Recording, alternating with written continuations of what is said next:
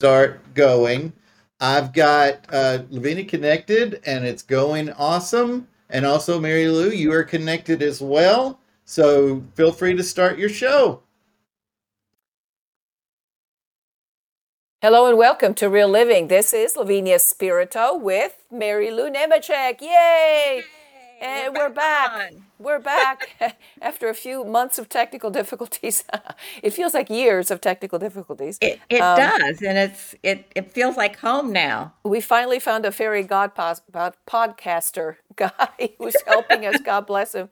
And uh, so, anyway, uh, without further ado, we have um, a couple of shows I think are going to be kind of fun for you all, even if you are not joining us on this trip. We're going to kind of give you a preview of the pilgrimage that we, that Catholic Way Bible Study is sponsoring, uh, that departs uh, the third week or the second week in January 2023. So, coming up, because we're recording these podcasts uh, in middle of December and we're going to kind of give you a little bit of our t- itinerary on this uh, spiritual journey to Italy. Are you well, excited? You're an old hand at this, having done several of them to Italy and mm-hmm. to the Holy Land and to um, uh, Spain and so forth and France. So this is really within your comfort zone. And it it's always is. exciting. It's always different. And I've been, you know, very blessed to be on all of the trips to Italy. So um, I'm really looking forward to getting away and going over there. Yeah, I agree. I think it's going to be really fun. Um, so, what are we going to do? Where we're going to, in the interests of trying to keep um, the number of hotels that we're staying at down, we're only going to stay in two hotels, which I think is amazing considering how much ground we're covering, right? Right. I think that um, basically, here's the deal. I wanted to everybody to have perhaps a little bit of a slower experience, a more meditative experience in some parts of the trip. so what we're going to do is we're arriving in Rome. Everybody arrives on their own steam, which should be interesting, but I trust everybody to get to the hotel so that we can meet. You know, of course we can't help delayed flights and flight cancellations, that kind of stuff. But for the most part, I think we're just going to leave it in God's hands and mm-hmm. in the mm-hmm. guardian angel's hands, right? Right. So we're supposed to meet in Rome. Have no fear. Have no fear. Um, our hotel is pretty cool. Uh, it's um, within walking distance of the Basilica of St. Peter's. It's a little bit of a hike, but it's it's cool. It's not too. Oh, bad. it's not far. And um, so that's that's number one that we're close to the Vatican and we're close to the various places that we want to see, right? Right. But we won't be staying in the hotel except for one night on the entryway on the beginning end, because then we are going to take the bus the next day, beautiful motor coach, with our guide, and we are going to Assisi, the mountain town, the hill town of Assisi in Umbria, in the Italian region of Umbria. So, first homework assignment if you're listening to this podcast and you're coming with us, you need to repeat Umbria and not Umbria, as people say. Where did you go? We went to Umbria. No, it's Umbria. We're going to Umbria. Umbria. And Assisi, of course, is the famous town that is the birthplace of Saint Francis of Assisi and Saint Clare of Assisi and several of the other Franciscan saints. It's a beautiful place. Every time we go there as a trip, everybody says, Oh, I wish we could stay longer. So this time we said, Well, okay, let's stay longer and use that as a staging place because of where it's located in central Italy to then go to various other spots from Assisi because it's a bit of a shorter ride uh, from Assisi to Siena, for instance, than it would right. be from Assisi to from Rome to Siena. Okay, so in the interest of time, but also I think in the interest of staying in a more peaceful format. You know, I mean, Assisi's it's in January it's going to be cold because it's a hill town. Right, it's windy, all that, and it really is a hill town. I mean, and, you're walking up and down hills, but it's you know it's an easy place to go out by yourself or with someone else and just walk around. And I requested this hotel because it's five minute walk from the basilica. So we're not, you know, again, I try to put our hotels, we do that in the Holy Land as well. We try to stay in, in places where you can walk around on your own if you want to, where you don't have to take a bus or you don't have to take a cab, you know, to get to the Church of the Holy Sepulchre in Israel or to get to the Basilica St. Francis in on this particular trip or to get to the um, St. Peter's Basilica, you know, from our Rome hotel. So, you know, there's method to my madness.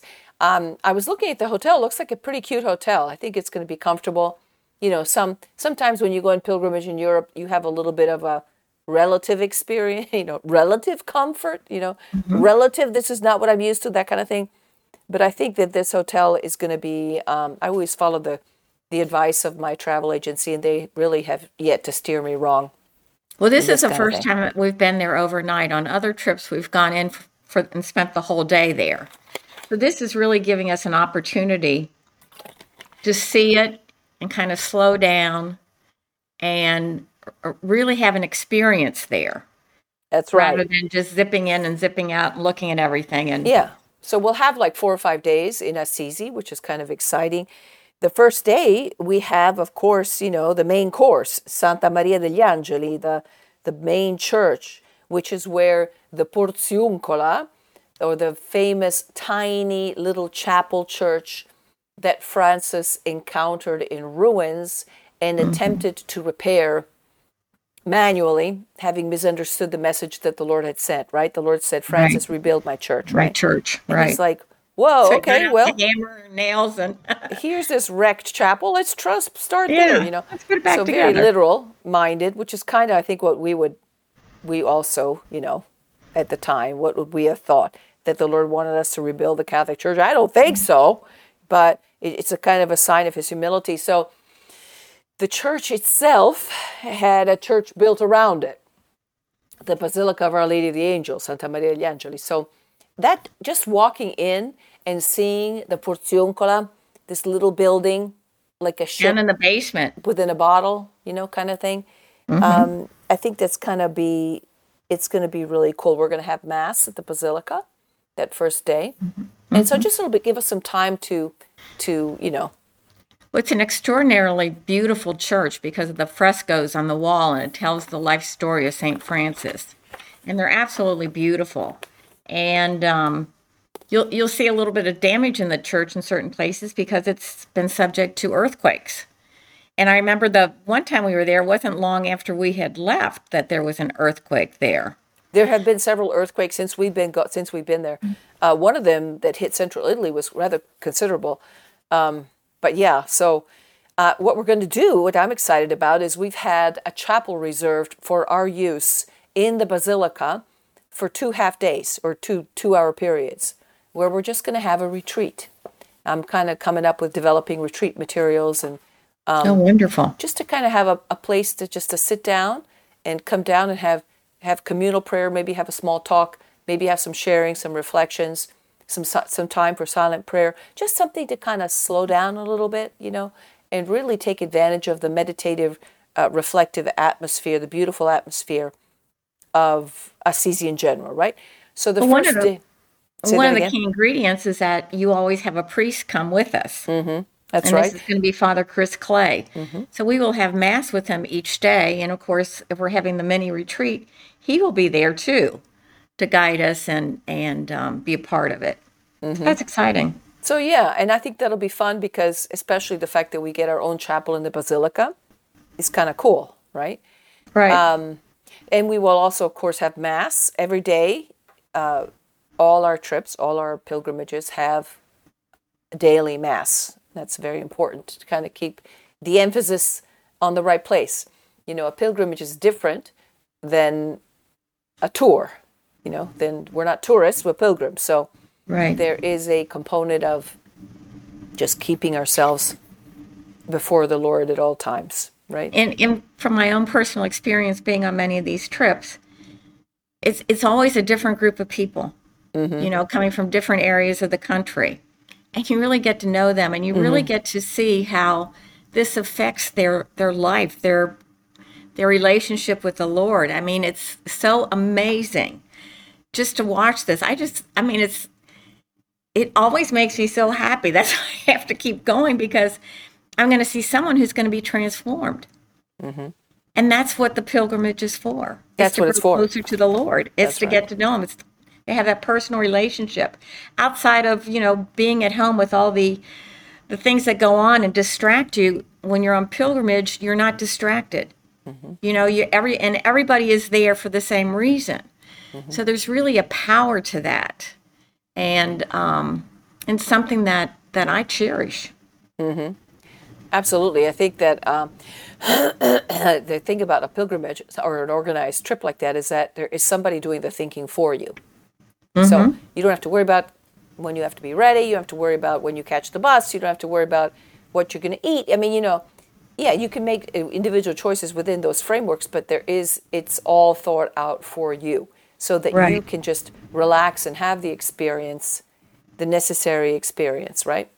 so we're going to have a half day retreat and mass uh, with um, with the group, and then the next uh, after lunch we're going to just walk around Assisi. So I would advise bundling up because um, nothing can be as cold, I think, as an Italian hill town. Town, right? yeah, because you get that wind. You get yeah. the wind, and you get the and it's cold, and you're like, oh, I didn't know it was supposed to be. I have people coming up to me saying, I didn't know it was supposed to be this cold. I'm like, well, you know, I didn't either, but that's why we say, please bring gloves, bring scarves. You don't have to bring Canada Goose or anything like that. You don't have to bring major uh, ski equipment, but I would definitely be prepared um, to be outside for a little bit, considering that we're going to go, we're going to kind of roam all over Assisi, go to the Chiesa Nuova, the new church built over the home of Francis's family, and also, of course, the Basilica of St. Clare. And in the Basilica of St. Clare, we're going to see the famous San Damiano crucifix, which is an iconic I think everybody would recognize it, right? Right. Uh, it's everywhere, and it's the crucifix that spoke to Saint Francis, Francis right? Saying, mm-hmm. "Francis, rebuild my church." my right? church. And, and it's beautiful. I We've love been the there wi- before. And then we're going to have the wine tastings, and the, you know, I always try to build in like some, you know, some fun experiences, like some some uh, gourmet food tour, or uh, last time I think we had a didn't we have a cooking lesson last time? That was fun. Yeah. But I don't think we we have a cooking lesson this time. But I think we do have some wine tastings and stuff like that, and dinners um, scattered around the itinerary. The main reason also to pick Assisi is that, like I said, it'll serve for a staging area. And the next day, why? Because the next day we're going to go to Loreto.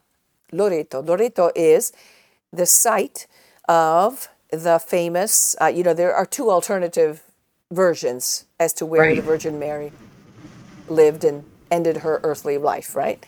So if you've been to Ephesus, there's the house where she lived with John, and that's where she lived, right? And that's where she was assumed. But then there's also another story, another tradition, whereby the house that she lived in with John was miraculously transported to this small town in central Italy. And uh, and we have from um, it was let's see the, the the idea was in 1291 the Virgin Mary's house was miraculously transported from Nazareth to Croatia. Why Croatia? I don't know. And Yeah, then then it it- went it- someplace else. and then it hopped and skipped across the Adriatic Sea and landed in Loreto. So 1294. So there's been a very ancient tradition of veneration of the Holy House. So whatever house this is and wherever it came from, it definitely is the source of a rich tradition of veneration of the Virgin Mary. So that's the main point. Right. Many popes have gone there to venerate. Say that again. Many popes have gone there for veneration. Absolutely. it's, Yeah, I mean, and it's just a, you know, I've been there. We, it's actually one of the traditional places. Lourdes and Loreto are the two places where a lot of the pil- the um, the organizations that bring sick people to those shrines go. So I've been to Loreto dressed as a nurse, as you know, part of a train of terminally ill people who were going to Loreto uh, to venerate the Blessed Mother and all that. So, and then that's pretty fun. We're going to be obviously there all day. And uh, then we'll come back to Assisi, though, which is kind of cool because we'll be returning every night to Assisi and not to Rome. Because you remember Oh my gosh, the traffic in Rome. what it is to try and return into Yeah. Rome Yeah. um, at the end of a long day. I mean, we're going to be end up doing that one time, but it won't be as traumatic as doing it every night, right? yeah. The next day, we're going to kind of concentrate more on on Assisi itself. We're going to go to the Carceri, which is a little bit far away, and also we're going to have a cooking demonstration and a dinner. So we don't get to cook ourselves, but I think that'll be fun. Again, Umbria and Emilia Romagna are the two areas where, if you ask Italians where people eat the best, that's where they say. They say that um, the cuisine from Emilia Romagna, which is Bologna, for instance, so lasagne, ragù alla bolognese, all that stuff comes from that area. And you spoke, speak to any Italian, and they'll say, "Oh, that's where you eat the best." But then a close second is the Umbrian cuisine. It's very basic. It's very um, down to earth. There's nothing particularly refined about it, but it's excellent. It has really good ingredients, and I think we'll have a Well, it's, really good and it's always local foods. I mean, it's fresh, it's delicious. It's eh, you're not going to Italy to eat pizza every night. That's for sure. Or hot dogs. I've heard Yeah. people say, "Oh, we had hot dogs." I'm like, "You kidding me? That's those people should be arrested." yeah. Go to Italy and eat a hot dog and or a hamburger. I'm sorry, no, no, no, no. But anyway, so um, and then the next time, the next day, we're going to Orvieto. Now, you remember Orvieto? Last time we were there, Oh yes, I do. I was there with my oldest daughter. This time, I'm going to be down there with my youngest daughter. Orvieto is a beautiful, beautiful again town, um, Italian hill town in central Italy, uh, built on a network. It's honeycombed with caverns below. Remember that whole system of caverns and grottos and and tunnels, all under the main town of Orvieto. Some of them are natural, but some of them were sort of built into the defense of the town. Well, when you look at it from a distance, it's like on a sheer cliff. Mm-hmm.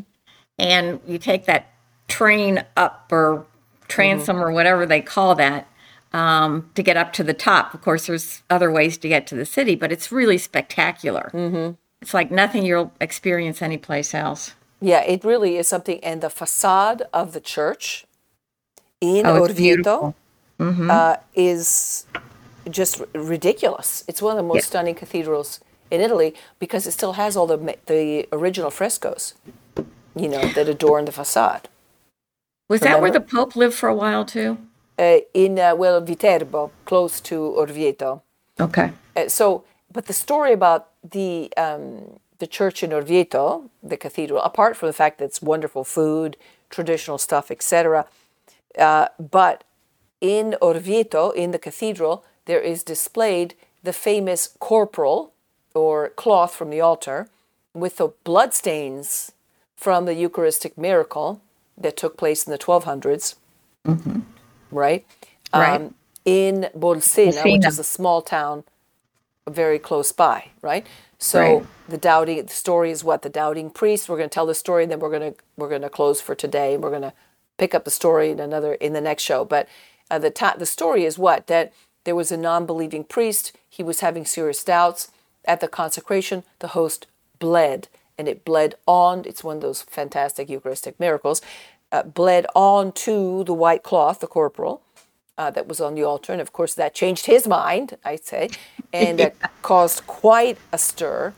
And the Pope, who was staying in Viterbo, the uh, uh, a close by town, um, had the corporal of Bolsena transferred to the cathedral in Orvieto for veneration. And who did he call to compose a wonderful Eucharistic hymn?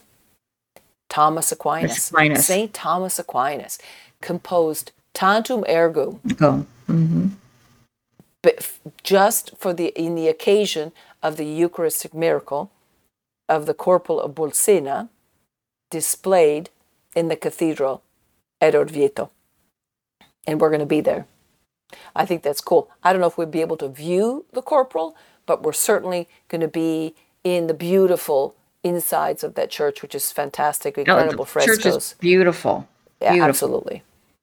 So um, it, I think there's actually um, a chapel in the cathedral where there is a Last Judgment. Remember, there is mm-hmm. the famous painting of the Last Judgment, which it seems to have served as sort of a inspiration for Michelangelo to paint his Last Judgment for the Sistine Chapel. And uh, but it has a very sinister because you have you have Jesus and then you have the Antichrist and the, the author, the uh, the artist renders the face of the Antichrist with the same face as Jesus because he's the Antichrist, right? Mm-hmm. Except that you can tell from the people around him that he is not leading them into justice and peace and well being. He's leading them into strife and warfare and the end of the world kind of stuff. Right. But anyway, that's uh, that's totally worth it. Plus, it has wonderful little town, little um, uh, streets that we can wander around. I think we're actually going to have, yeah, we're going to have lunch there. We're going to visit the underground cha- caves. I think it's going to be, all in all, a beautiful mm-hmm. trip. They're, they're noted for their white wine there, too. Mm-hmm. That's right. And their food. Oh, it's going to be, it's, it's going to be fun. We keep talking about wine and food, but it'll be good all really around. good. Right? Yeah. Okay. Thank you for joining us.